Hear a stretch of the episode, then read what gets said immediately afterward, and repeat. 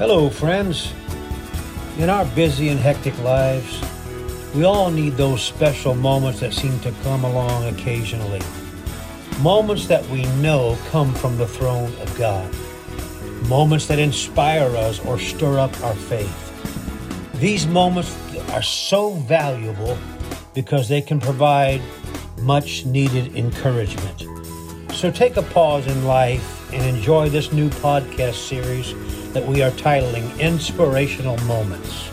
Short, brief, and we pray very inspiring. Remember, great is the Lord and greatly to be praised.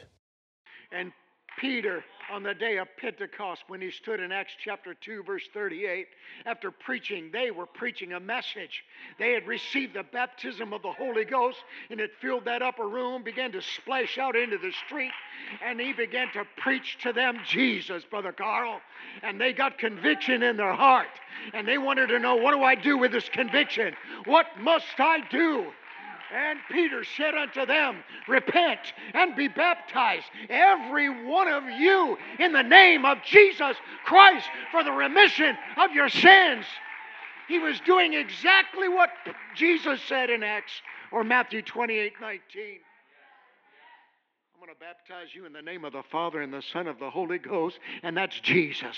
Ah, He was Father in creation, He was Son in redemption, and He's the Holy Ghost in the church today.